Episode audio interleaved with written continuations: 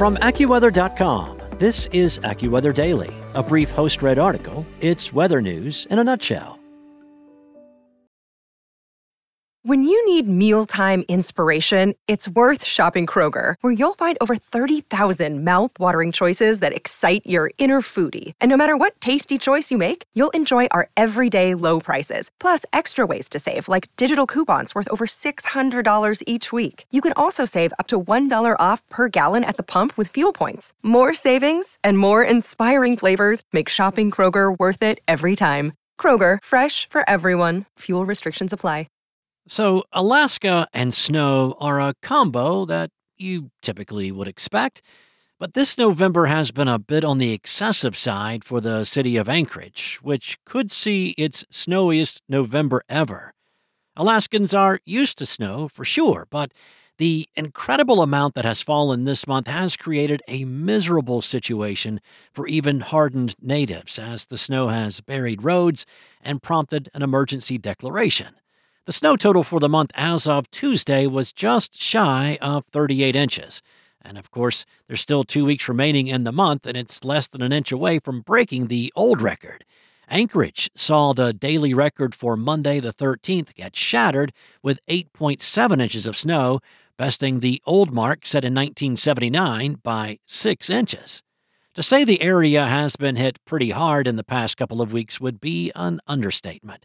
Around 18 inches of snow fell two weeks ago, and that was followed up by a second storm this past week that dumped more, making a tough situation even worse. Anchorage Mayor Dave Bronson declared a snow emergency for the city on Thursday. Bronson said the proclamation was necessary, in part, to get more resources to keep city streets clear. The weather and road conditions prompted the Anchorage School District to switch to remote learning three days this week. Is relief on the way? That would be a no. Another round of snow is expected to hit next Tuesday and Wednesday.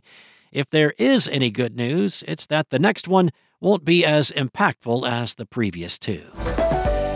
Also of interest at AccuWeather.com, a mysterious humming sound has been keeping folks in a town in Northern Ireland awake at night.